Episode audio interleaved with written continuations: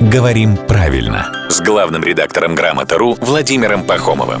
Здравствуйте, Володя. Доброе утро. Наш слушатель Али задает вопрос, который сейчас всколыхнет всю прогрессивную лингвистическую общественность.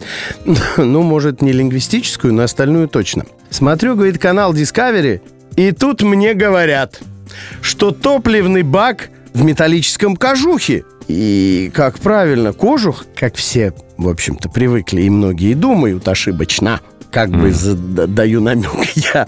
Или все-таки кожух, как говорит уважаемый телеканал. Там тоже ошибка. Потому что и не в кожухе, и не в кожухе, а в кожухе. Ух, Правильно было бы именно Но, но это при переносе ударения. Да, Вообще это кожух. В косвенных падежах. Да, кожух в именительном падеже, ни в коем случае не кожух. Поэтому Кожуховская, а не Кожуховская станция метро. Э, ну, видимо, да. Мгм. Хотя не всегда в прилагательном сохраняется всегда. ударение существительного.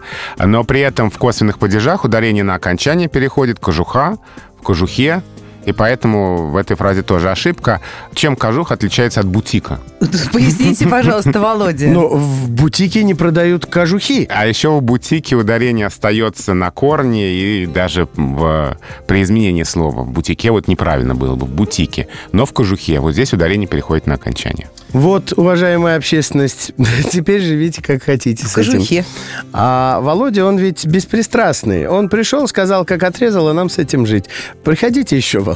И отрежу еще.